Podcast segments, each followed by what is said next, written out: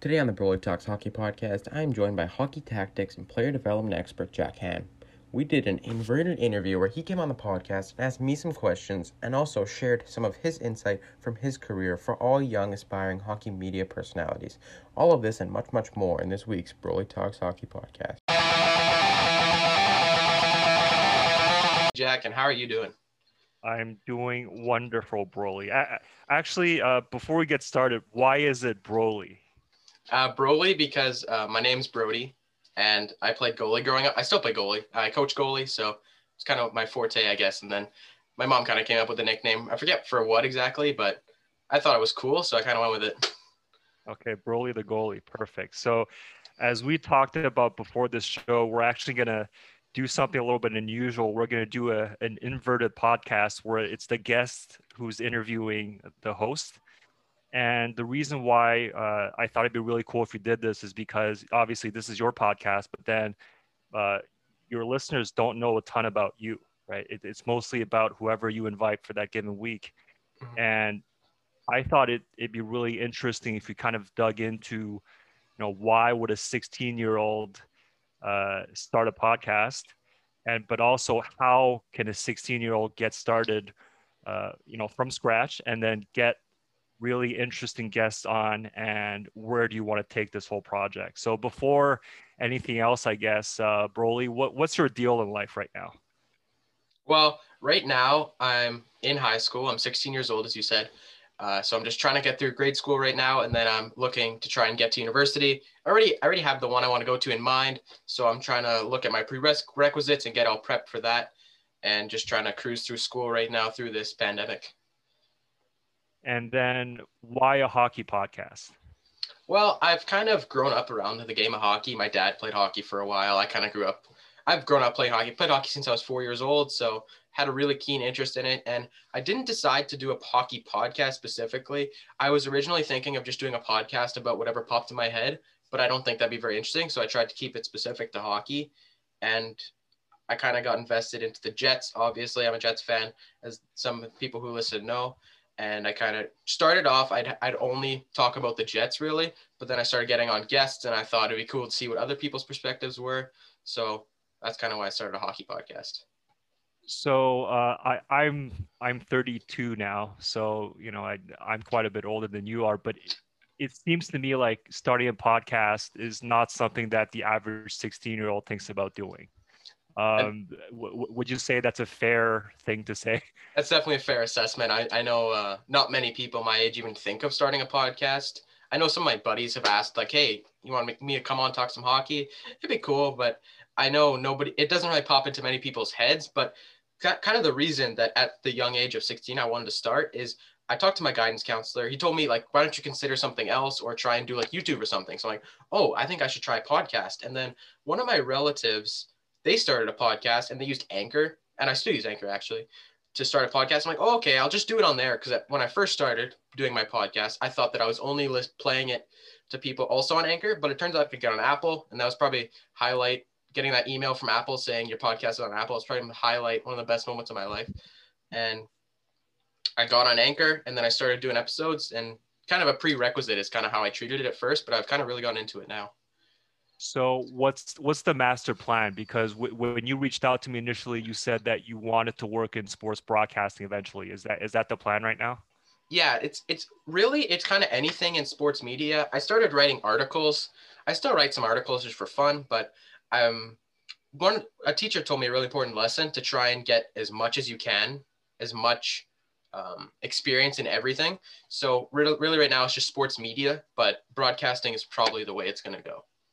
Mm-hmm. And um, so obviously you're a big hockey fan, but what about you as a player? Tell me about Broly the player.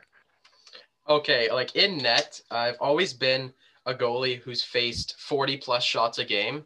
So I was always, I kind of always got told at goalie camps, like, you're only good because you face 40 shots in the game. But I thought I was good. I had like a goals against average of like two, and I generally had a save percentage over 93 playing house league. So um, as a player, I guess I'm, I'm just, I'm, I used to be a very small guy. I'm like six foot now, so I'm not tiny, but I was really small, really fast. and I sucked at my glove. I'm gonna be honest. I could not catch a puck for the life of me for like the first 10 years of my hockey career. Just couldn't catch it. So I just try and get in the way of it and use it as a second blocker. But eventually I kind of learned how to catch pucks. So kind of a, just a quick butterfly goalie is how I classify myself. Okay. And so, um, do you have any aspirations of playing at a higher level, or you've kind of, uh, you know, throttled down on on the playing side? Yeah. Well, the funny story is when I when I first started, my plan always growing up was to play in the NHL. Well, I guess I'm still growing up now that I say it, but at 13, I went to my first uh, actual like pro hockey tryout. It was like double A, and I was the last goalie cut. And I realized I'm like, if I can't even make double A, NHL's probably out of the picture for me. So that's when I kind of switched it over to broadcasting. If I can't if I can't play the sport, I want to talk about the sport because I'm a very talkative person. So that's kind of where that came into play. Okay. And so you you've had uh, how many guests on so far? Well, this is episode I've done 53 episodes and I think I've done 6 or 7 without guests. So I've had like over 40 guests on. Mm-hmm. So, looking back at all the previous guests that you ha- you've had on, what were some of I would say like two or three biggest uh, learnings that you've since applied in your life? Mm, biggest learnings. Um, I'd say Dave Randorf. This was some of a recent one. I think it was like uh, a month ago. I kind of learned. He, I kind of asked him, "What do I want to do? Like, I wanted to be a broadcast, like play by play," and he told me, "Just watch the games, put it on mute, and try and tr- talk over and try and bring some insight into it. Even if you're just sitting there by yourself, you may look like an idiot, but you're learning something. So he's probably pretty insightful. But when I think of the most insightful one, there's been a lot, so it's kind of tough. Probably it's Dave Randorf for me, or I talked with who was it again? JFresh, I think, was talking about it. And he was kind of, that's when I first got into analytics. So I'd say that's the most insightful because I've really implied that into my life. And I'm a big analytics guy now. Well, not big, but bigger than the average hockey fan. Yeah. So by, by the time that you're his age, you're probably going to be uh, a bigger deal on social media than uh, than he is now. So so hopefully that'll come to pass. Hopefully. and, and and I think it's really interesting just to kind of get your perspective on things because I remember, so, you know, back to me now, but, uh, you know, I made the NHL at 23 as a writer, then I made it at 27 as a, you know, analyst or, you know, a video scout. Uh, then I, I became a, an AHL coach at, at uh, 29, but really when I when I look back at my more formative years, like a lot of things happened at 16 to kind of put me on that path. And so when I was your age, I was kind of um, you know, I played hockey in high school and I've always kind of come at the game from a little bit of a different angle because I was born in China and my parents uh, and I moved to Montreal when I was uh, seven years old. And that's when I started playing hockey and stuff like that. I was never the best player growing up, and um, you know I stopped playing for a couple of years. we moved around, and then I came back uh, around the time I hit puberty. I, I kind of lost a lot of baby fat. Then I came back to the game um, and realized that for the first time in my life, like the harder I worked at something, I could see improvement uh, directly. And I think you know when you're in high school which which you are in, in now and you start kind of understanding that there's a direct correlation between working hard slash working smart and your results i think that's really empowering. And then uh, for me sports was probably where that like where i learned about that the most because i was always pretty good at school. I wasn't the best and i don't think i was really motivated as a student all that much.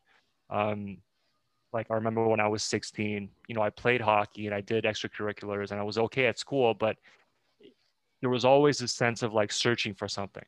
Whereas, you know, for you, it's crystal clear that you want to work in hockey, you want to be in sports broadcasting, but you know, I didn't have any role models in my family or even kind of in my immediate community that I could say, well, this is a good path for me. I just, uh, you know, my parents wanted me to have a normal job, like a doctor or a lawyer or, you know, an accountant or anything like that. And I kind of just went along with it till I was in my 20s. And then, um, you know, it's almost like, you know, you have 40 guests on and all of a sudden you, you know things that you didn't before and you've changed as a person. You look at the game differently.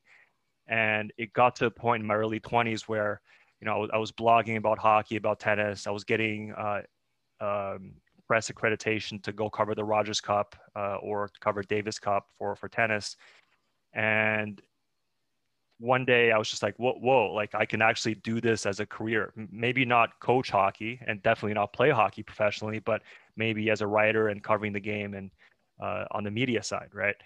And then I was hired by the Montreal Canadiens to do their uh, social media and do some of their web content when I was around uh, 23, 24.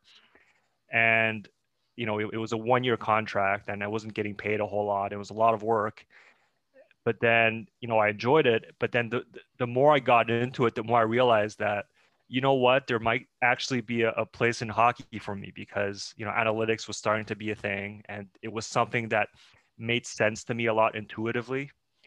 Uh, where like you know growing up playing hockey and coming from kind of a non-traditional background a lot of the things that my coaches said or uh, the commentators on TV said, like Don Cherry, right, or or a lot of the other players or the parents said, they just didn't make sense to me.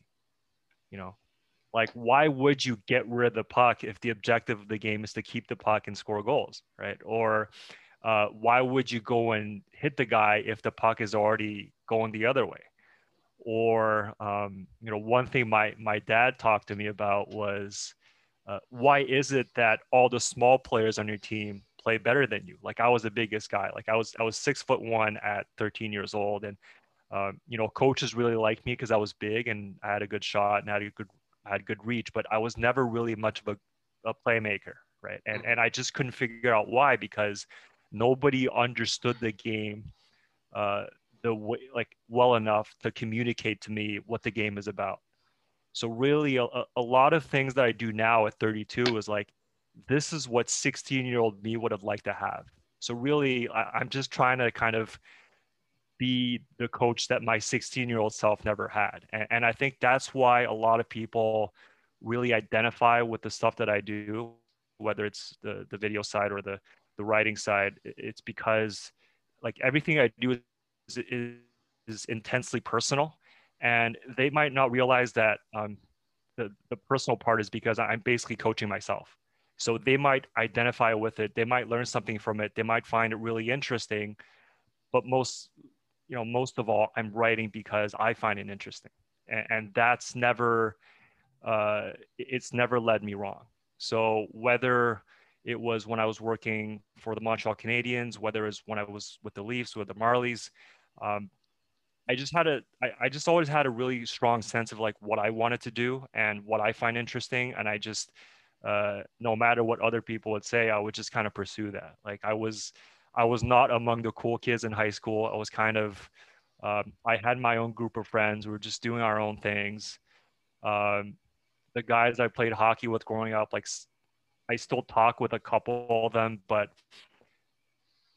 you know, it, it just seems like none of them were obsessed about the game exactly the same way that I was obsessed about the game. And then I just, you know, had the the opportunities. Uh, and it's a little bit of luck, but most it's a lot of persistence and a lot of thinking to actually kind of go into that direction. Whereas uh, most of the guys I played hockey with, you know, some of them made it to the Q, uh, some of them played pro in Europe, but none of them work in the game today, and they just kind of moved on to other things. So, you know, just going back to when I was 16, there, there was a sort of obsession about it, and you know, I, I wasn't really clear if that was going to lead to anything, but ultimately it's just the ability to start working on something in a focused way um, and then continue to do it over time. That's that, that really can take you very far. Yeah, and I kind of want to go back to what you said about Don Cherry. Like I used to love Don Cherry, but I really never understood most of the stuff he said. Like get pucks in deep. Like what does that mean? What, why would you want to get pucks in deep? Like that kind of implies like you want to be in the corners and the whole game. Like that's what I kind of took from it, and it kind of didn't. Like you said, it didn't make much sense to you. Yeah, and I mean, you know, obviously we, we all grew up uh, with Coach's Corner every Saturday, and there, there just came a time where you, you do develop this this sense of uh, critical thinking, right? And mm-hmm. and I think growing up, um, I was never one to kind of blindly follow authority. Um, some of my teachers didn't like me for that. Uh, sometimes my parents didn't like me for that. Um, you know, uh, later on, some of my coworkers didn't necessarily like me for that. But um, I just felt like it's always really critical to kind of be curious about things and then also do something about it. Like, you know, I had a long conversation over lunch today with uh, the um, with a minor hockey parent, the the father of a player that I coach, and we were talking about um, you know the state of minor hockey because a lot of the players I work with they're a little bit younger, and then the parents they're always looking for better information, and I hear a very consistent complaint, which is you know minor hockey coaches are not well educated or they, they don't really know what they're talking about. And and the thing i told him was um, you know that might be true but you know what what do you expect right? There's so much information out there that whether you know something or not it's actually not that critical. The the more critical part is once you hit on something that you don't know to acknowledge it and then look for more information. So if mm-hmm. you're a coach who can do that then you know you'll probably be more successful. Like there's a lot of things that i don't know and, and what i'm what i really kind of learned in toronto was um, being able to work with with other experts is really it's a great skill. So you realize that maybe your own expertise takes you so far mm-hmm. and then you're you're able to recognize your limits and then leverage somebody else. Let's say somebody who knows about strength training or somebody who knows about nutrition or somebody who knows more about analytics or who knows more about scouting.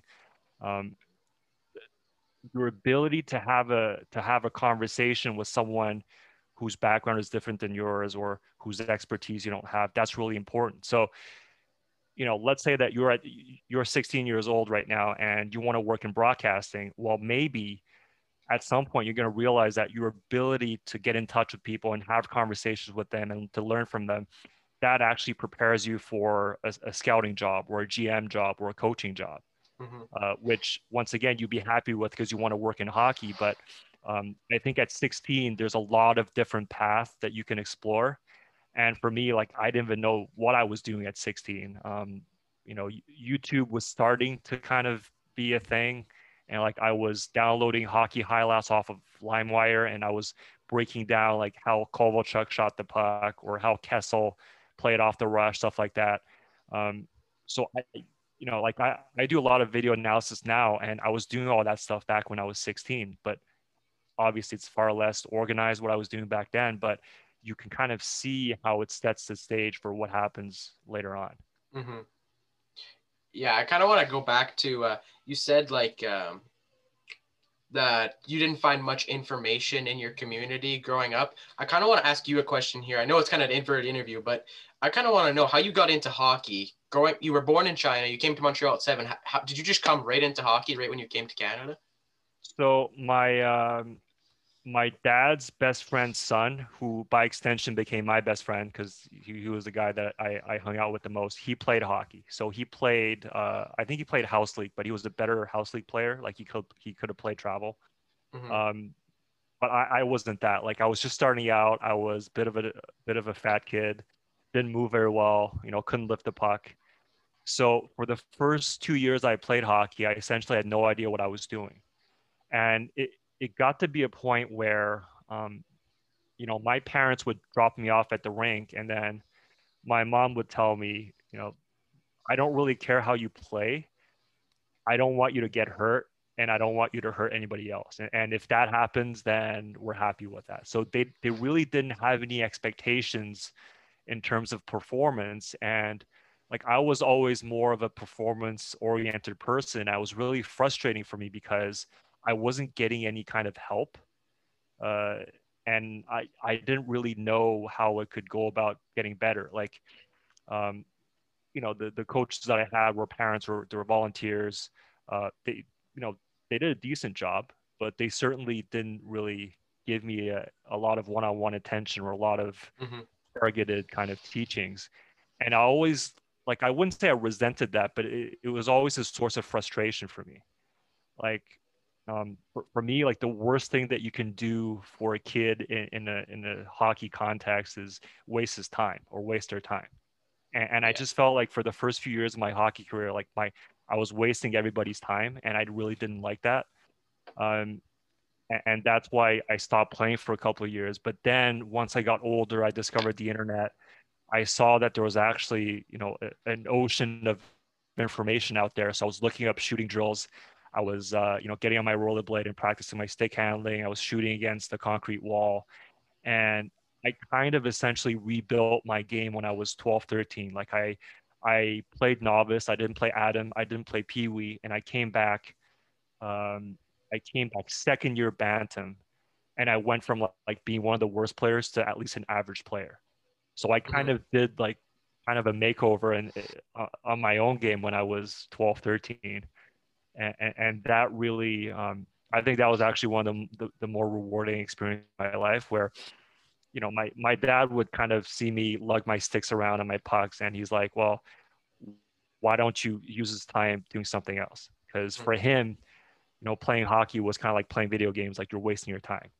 hmm Whereas looking back, it was the opposite of that because, you know, deliberately practicing something, no matter how uh, superfluous, you know, uh, hmm as a kid actually sets you up to be uh, a really, you know, a, a high performing person later on, I think. And, and that's, I, I guess something that I would uh, share with anybody who's kind of around your age group, around 16 years old, is whatever hobbies that you're doing, take them seriously. Like if you play Fortnite or if you play NHL 21, um, and you're you're already spending 10 hours or 15 hours a week playing that, uh, why not you know look up the tactics of the game or the mechanics and try to get better at it? And because uh, you know it's it's not really what you do per se. It's it's more about your attitude toward getting better incrementally or putting in reps or looking to kind of extend your knowledge. And you know you look at how competitive the world is right now um, you know like sports broadcasting is a very difficult field to get into. It's an even more difficult field to to uh, to keep. You know you, you Mhm. see all the layoffs happening. So um, it's really important to kind of develop something of your own and kind of create some equity and then you know do projects that you can kind of you can be a self-starter. And i think it's really important if, if you want to work in a competitive field to be a self-starter and to also kind of look to be doing something a little bit different because if your whole career is built around okay well i want to be exactly like the guys on tsn or on sportsnet now by the time you get to 26 or 36 or 46 that job might not exist anymore Mhm. but certainly there's always going to be a need for for people to play sports and then there's there's going to be an industry around that right to bring it to, to a large number of people which uh, you know your skill set might come in handy but i wouldn't be dead set on a specific job because the world's a moving target Mhm. right? so if you sure you can build up your skills but you never really know where that's going to take you Yeah, and kind of with that, um, as you say, like make sure you have. I kind of took from that, like make sure you have a backup and make sure you're not putting all your eggs in one basket. Um, my kind of goal right now is obviously sports broadcasting, mainly hockey. I, it's really the only sport I pay attention to. But my backup has kind of been like politics. Like I'd love to get into politics, but hockey's kind of superseding politics right now as like my wants. so so what is it about politics that interests you it's just I love talking about certain issues and talking to different people, hearing different perspectives. I just find it very interesting, and I find that there's a lack of. Uh, I kind of send this more to America, but we're both Canadian here. But there's so much divisiveness in this world, and I feel like there's there needs to be more people who are open to both sides, Mhm. and that's there's not enough people like that. And you know what like I, I actually see a lot of similarities between hockey and politics just because um, there's so much storytelling right like whether a team is good or bad or whether a player is good or bad or whether a gm is doing a good or bad job whether a prime minister do, is doing a good or good or bad job. A lot of it comes down to the, the narrative and the stories that people tell around it, right? So, so mm-hmm. that's the first thing. The, the second thing is, um, the, you know, like obviously I don't know you all that well. We we've talked for for the past half an hour, but uh, your ability to connect people uh, on, you know, on on kind of a, a deep level could be your biggest asset. So whether it is you're you know you're connecting fans to hockey, or you're connecting a politician to his or her constituents, or you're you're presenting a platform, or uh, you know you're breaking down a play. It, it's all about connecting. So it's less about really. Uh, it's not even so important what the content is, but it's just the way that you go about making a concept make sense to a group of people, and, and mm-hmm. that means speaking their language. Uh, that's probably going to be the skill that's going to be most important for you going forward. So you might apply that in a certain way as a lawyer, or you might apply that in a certain way uh, as a press officer, or even as a doctor. Like the the best doctors, they're not the ones who are the most uh, you know who have the best hands as surgeons or whatever. They're the doctors who connect with their patients and take the time to talk to them. Um, so whatever line of work that you end up doing, the ability to connect is actually going to be kind of a really important skill to have. Mm-hmm. Yeah, that makes sense. A lot of sense. Because, like, um, I know on Twitter, I can. This goes back a couple months, kind of in the lockdown. Because we here in Manitoba, we got locked down in March, and then there was a couple months over summer where was everything was sort of open. But then in November, we got a huge lockdown. So I kind of got way more invested into the podcast. Like I was doing this every day. I was doing research. I was trying to find new guests every day, reaching out to so many new people. And then I started to get into look watching more hockey, and I found that watching the games. I'm not saying it was like boring to me, but I I prefer to talk about games. But watching games is good to learn different things. But I found that analytics was more the thing for me because I'm I, I like to consider myself very smart in math but not at much else in school. Like I'm really good at math. I suck at ELA, which is kind of crazy because I'm kind of going to need ELA for hopefully my future career. So analytics kind of seem right to me. And I forget who the first person I followed. I think I don't even think it was on Twitter who was talking about analytics. I think it was someone on Instagram. They put up like a story highlight about different analytics, and that's kind of how I got into that, and that connected me to analytics. And I feel like I've definitely become smarter when it comes to hockey and often you get the the terms nerd thrown at thrown at you from buddies and stuff like that. But I've learned a lot over most morely the pandemic. Yeah, and so so so funny how things work out. Like if if you're good at math, uh, you you might find it interesting to know that calculus was invented during a pandemic. You know, uh, who invented calculus? Was it Newton or? Anyway, they're, they're sitting mm-hmm. around during a pandemic and, and they just came up with calculus. So a fun little fact for you. But the, the thing the thing that really appeals to me about analytics is just it's a way to organize information so that things make more sense than they otherwise would because I totally get um, what you're what you're saying when when you watch hockey. There's a lot going on, but it doesn't make a lot of sense. Like the the puck is bouncing in all different directions. You know, the players are arranged in certain formations, but then they kind of stray from that, and it's it's very chaotic, right? And and, and I think that's where you, you need to be a connector and you need to interpret things that are happening. So obviously, stats is one way to interpret. Uh, storytelling is another, and you know, there's the the, way that you do it um, is is really a skill that's that's worth honing. I think. Mm-hmm. And I kind of found, like you said, like stats is a good way to interpret.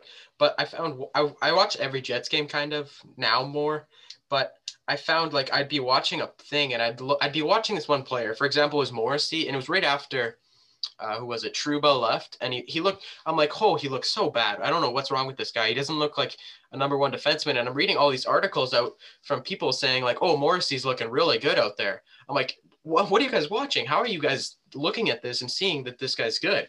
And then eventually I got into analytics and I looked at it. I'm like, yeah, this makes total sense to me. And even with buddies who hate analytics, like they hate it with a passion and they'll just call you nerd 24 7 and call you an idiot. Um, one of my buddies, I sent him uh, I think I got a chart or something, a RAPM chart, and I sent it to him, and he's like, "Who's this?" And I, I told him like, "These three are offense, these are your defense," and it's Joel Edmundson. A couple, what was it this season? Might not have been Joel Edmundson, but it showed that he was really good offensively, but he wasn't very good defensively. Like, yeah, that's exactly what I see.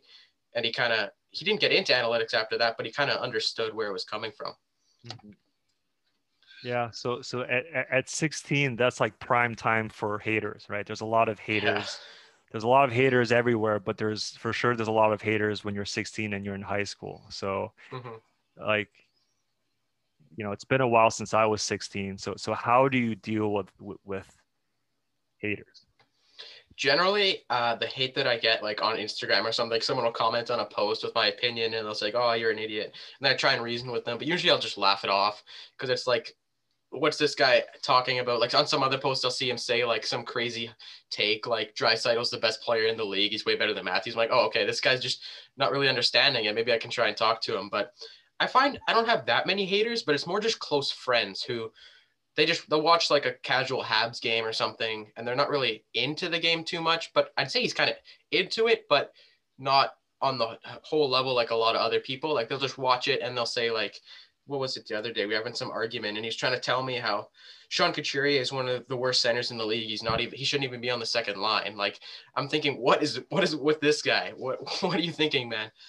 And then the usual nerd thing I've talked about a lot come comes into play when I try and reason with them. I'll show some evidence. I'm like, you love facts, man. Why are you not? These are it's science, it's math. You, you're literally going into business school. You should look at these analytics. I don't know what's uh yeah. So I wouldn't say I have very many haters, but it's not hard to deal with because even when I do get a hater, it's like someone who's casually like, oh, you're an idiot, and they'll just laugh it off. So uh, the what I would what I would tell you is uh, you will get haters and you will get more of them as you become more successful in whatever that you do. Uh, having a lot of haters uh, might be a sign that you're doing a bad job, but mostly it means that what you're doing is uh, is actually valuable because if it's not, then nobody would be there to disagree with you. Mm-hmm. Um, but but it, it really never stops because first at first for me it was like oh well this guy's never worked in hockey. And then i worked in hockey. And then it's like oh well this guy uh, he never coached. And then i coached. Right? And so, so it's like it never stops right? Like i could be like if i coached in, in the nhl the number of haters that i have would increase exponentially. Like you just see this. Like every time i write about the jets uh, it just seems to like trigger people into saying that paul maurice should be fired. Like every time that i mention the jets there's like 10 of them. Mm-hmm. and it's um and, and you know what like that's why he gets paid the big bucks because the people who with the most haters are the ones who, who make the most money right like mm-hmm. whether yeah. it's like kanye west whether it's uh you know uh russell wilson whether it's you know mark Scheifele or paul yeah. maurice like those guys have way more haters than you and i do mm-hmm. so it's it's almost like counterintuitive, but you should aim to have more haters because that just means that you're you're doing stuff that gets attention and mm-hmm. and that's worthwhile and, and gets people kind of you know revved up. So it, it, it, it never gets easier. Mm-hmm. I find that generally when I get haters, I'll do like a post like where I'll say every team's like most overrated player, and then there's like this one guy who's like, well, "Why do you have Blake Wheeler on there? He's like the best player in the league." And I'm like, "Oh, there's my point exactly."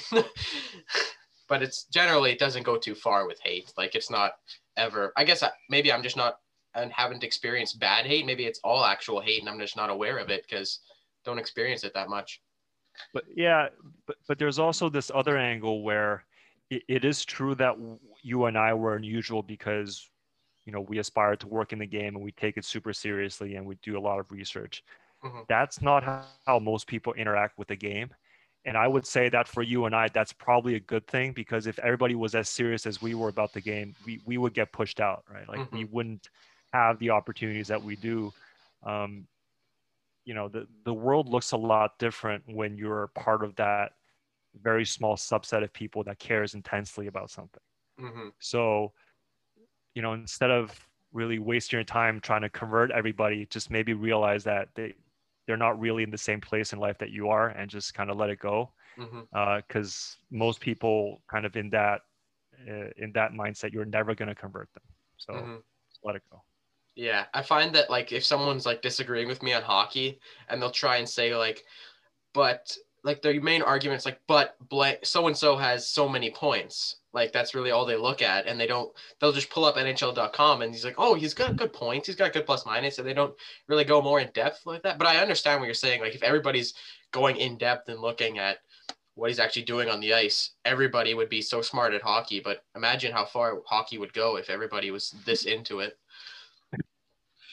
But but it's not right. It's the mm-hmm. same thing as everybody as as anything else in life. And uh, for, for me, you know, it's it is a frustration to try to try and navigate that, but at the same time, it is an opportunity because then you realize that you know what you still have an edge, and, and there's still a way for you to get ahead and and to um, you know make this a career or you know for, for sure it's it's completely normal that people do this as a career would take it more seriously and would know more right mm-hmm. but then if you look at other people who do this as a career and who don't know as much well if they don't know as much and they're not as curious about learning then here's a way for you to beat them mm-hmm. and to, to develop an advantage so so that's um, that's something that I really try to implement. And I'm really, I'm almost like a bit of a shark where I'm trying to sniff out where other people's blind spots are and try to exploit that because you know what, like there's only so many jobs in hockey. And mm-hmm.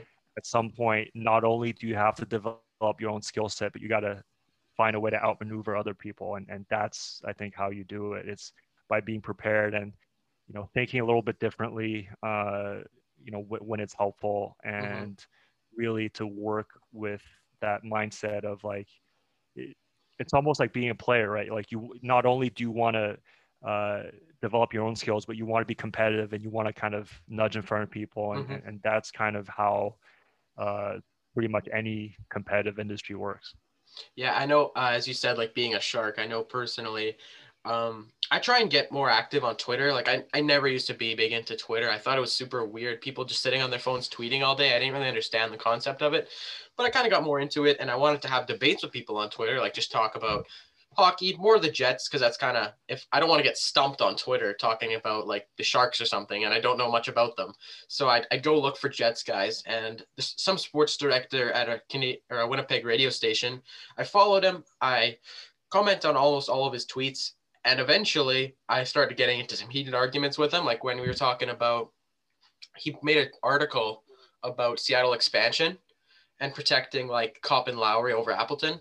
And I got in, I kind of got into it and I looked, I was looking at some analytics and watching Appleton play. He's like one of, I think he's one of the most dynamic players right now, but I guess that's kind of some bias as a Jets fan.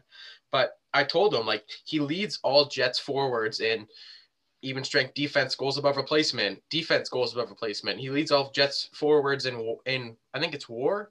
No, that's mm-hmm. Ehlers. Um, not WAR. Uh, what is it? Defense. Yeah.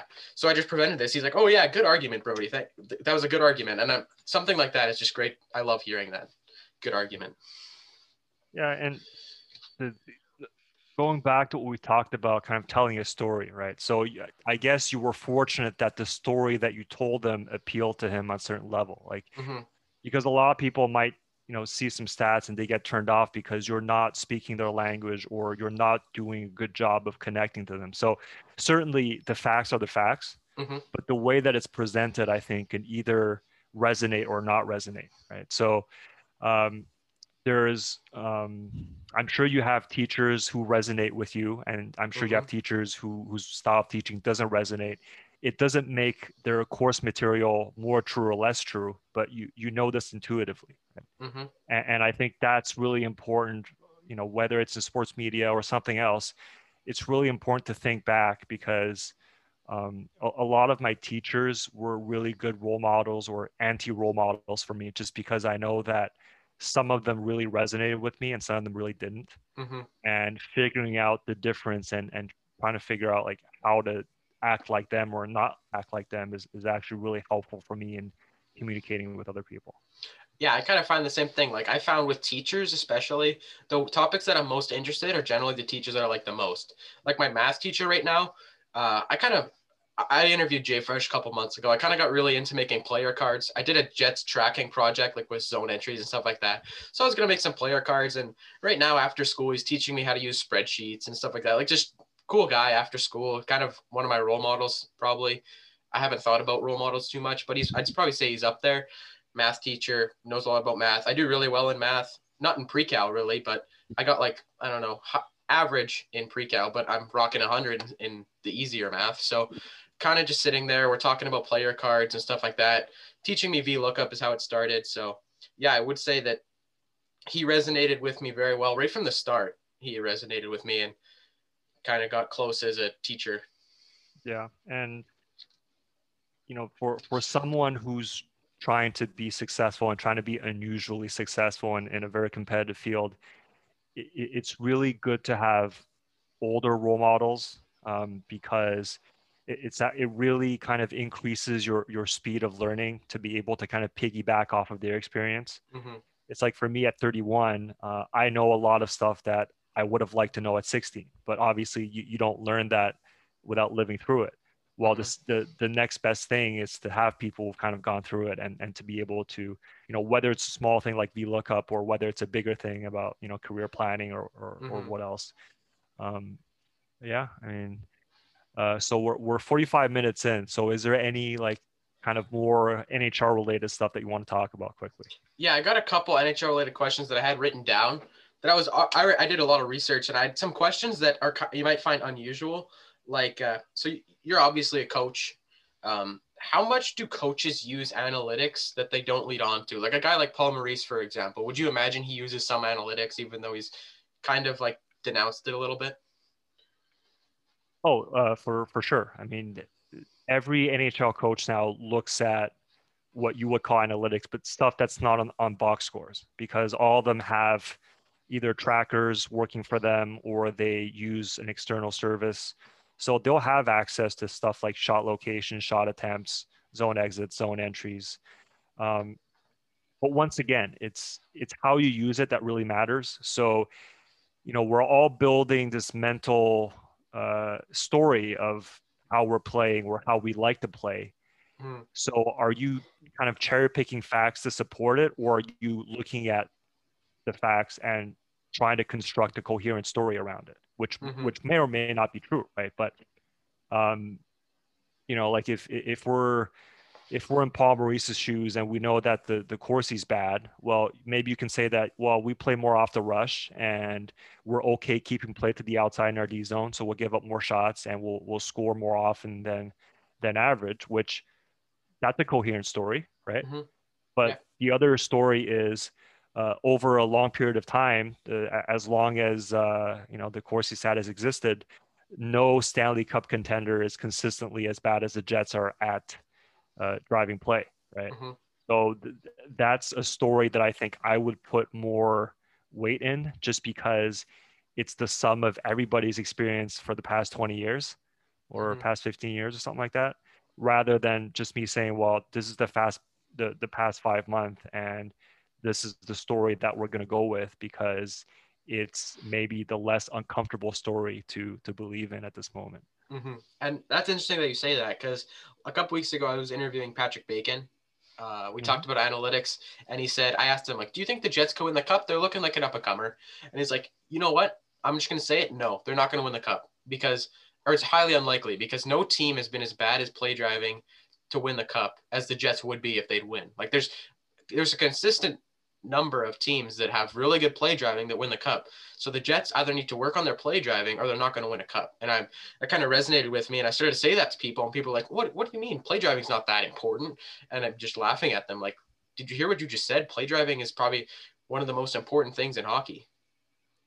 So there there's kind of a uh, there, I, I would say there's a scale of um, how we can analyze hockey right mm-hmm. there's so so the first one is descriptive so whether we're talking about like a really good play-by-play commentator whether it's a really good writer um, you know we're describing what's happening in a very accurate way the second level is predictive so what patrick does so the statistical mm-hmm. modeling that he does it's uh, we're we're giving up the level of detail because it's not that we're saying that the Winnipeg Jets is a bad team. That's Yeah. not what we're saying.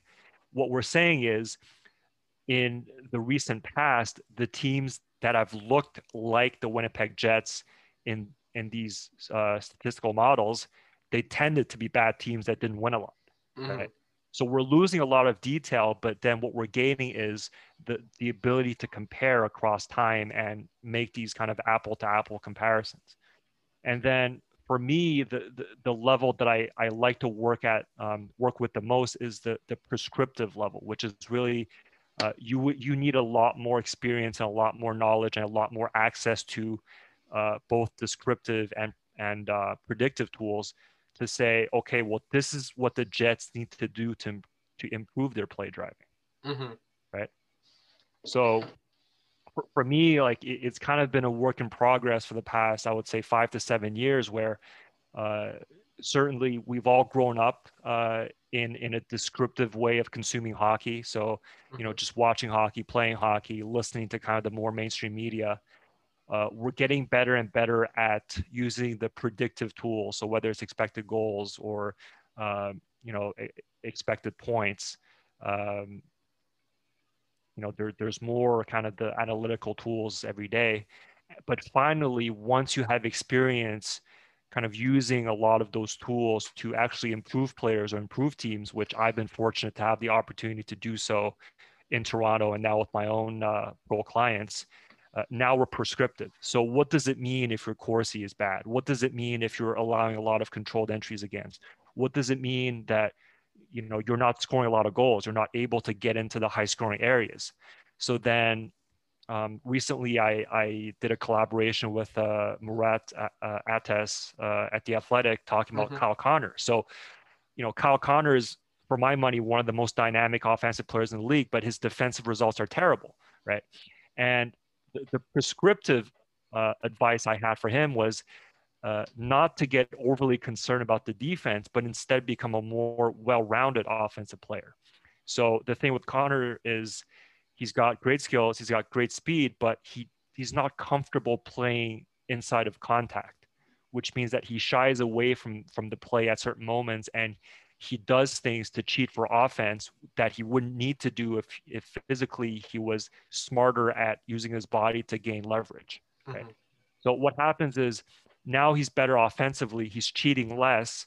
Uh, the puck is farther away from his net, and naturally the defensive impact is going to improve. You don't even have to worry about working on D zone coverage or all that Mhm. stuff, which really doesn't jive with the way that he likes to play hockey. So, the for me, the, the ultimate is really working at that prescriptive level where you can give very detailed, but also very elegantly simple and accurate advice to players. Like, like for me, like that's the best thing about doing what I do now.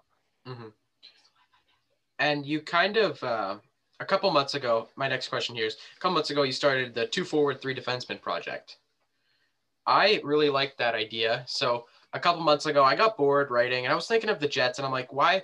Looking through stats, I'm like, why are the Jets so bad defensively? How could they fix this? So I came up with a proposal to either a put a defensive forward on each line, or b run, run with four forwards, one defenseman. And I kind of want to know your thoughts if that would actually work, because that's I was just I kind of wanted to ask you that. That's and I actually, yeah, I kind of wanted to ask you if either of those would work, or would it not be enough to fix the Jets defense? Well, I can't tell you that because we, we would only know if it works if we tried it. So that's the Mhm. first thing. I guess, yeah. Um, and, and w- in terms of the Jets, the issue really is their ability to get the play up ice and then sustain their zone time in the offensive zone because Mhm. uh, it, it's it's just common sense that the puck has to be in in one of the three zones, and we know that the puck is not in the neutral zone very long. So every second that you can keep the puck up ice in the offensive zone is one fewer second that potentially you'd have to play in D zone coverage. Mhm. And I think, um, you know, no matter how good the Jets are off the rush, or no matter how good they are in D zone coverage, it's that proportion of time that they spend playing defense that's most worrisome. hmm So whatever solution that we have to, we, we can try to implement, it's through this optic that we're going to examine whether it's going to work or not. So let's say that you can go four forwards, one D on the on the first two lines, and then two forwards, three Ds um, on the bottom 6 or Mhm. what used to be the bottom six. You'd have to try it. I, you know, I I couldn't run the simulation in my head because I don't have that capability. Mhm. So you'd actually have to try it. You have to track some stats. You have to, uh, you know, comb through the video of the sequences and then figure out whether uh, the results, uh, the early results, show you that this is a good idea or a bad idea. But certainly you have to try. And um, you know, if you have the correct tools and the correct way of working, then you're going to be able to squeeze a lot of information out of a small trial. But without that trial, it's just like there's no use for us talking about it without trying it. Mhm. All right, I got one more question for you before I let you go, and this is kind of geared to the young listeners here. And for like young hockey players, what should they be practicing the most? Whether it's at home, at the rink, what's kind of the most important thing that kids need to work on? Okay, so so um, I charge a lot for this advice usually, but, but I'll give this one to you for free. Okay, so it doesn't matter if you play at the pee wee level, at the junior level, at the pro level. Most of the pucks that you get are going to be outside of the dots and near the boards. Okay, so the most important skill for a competitive player to practice is to be able to pick up the puck off the rim and then get it into the middle of the ice. Hmm and then you know we, we call those rim pucks like bad pucks because it's obviously it's you're, you're in a bad area they're bouncing it's a difficult puck to make a play off of. So the ability to turn bad pucks into good pucks is for my money the, the number one driver for players who perform well versus players who don't perform well. Okay. That makes a lot of sense now that you think about it because I know, uh, kind of talking from experience here as a goalie, watching players who our defense, I'm just going to straight up say it, they couldn't make a pass for the life of them. So it's always bad pucks coming at you. Like guys are getting almost hit from behind or like hit in a bad, awkward spot because they're turned all the way around trying to grab a puck that's just cozied up against the boards. So it actually makes a lot of sense. And Yeah. thanks And for. for- Sorry, yeah. keep so, going. so yeah, and fr- from a scouting point of view, like if you're scouting and you see a player who's undervalued, it's probably a player who's very adept at turning bad pucks into good ones for himself or for his teammates. So so that's what the game is. It's all about that. All right, this was very insightful. Um, probably one of the most insightful podcasts I've done so far, and it was interesting to see a dynamic of having the guest ask me questions. That doesn't happen very often. So thanks, Jack, for coming on and taking the time, and uh, great luck uh, with your consulting this season. Yeah, thank you. Uh, you know, ho- hopefully you got a lot out of this experience, and and hopefully uh, your listeners were as well. So uh, yeah, take care. Hope you guys enjoyed this special interview with Jack Han. If you guys did, please don't forget to subscribe on YouTube and leave a five star review on Apple. Thank you and enjoy the rest of your week.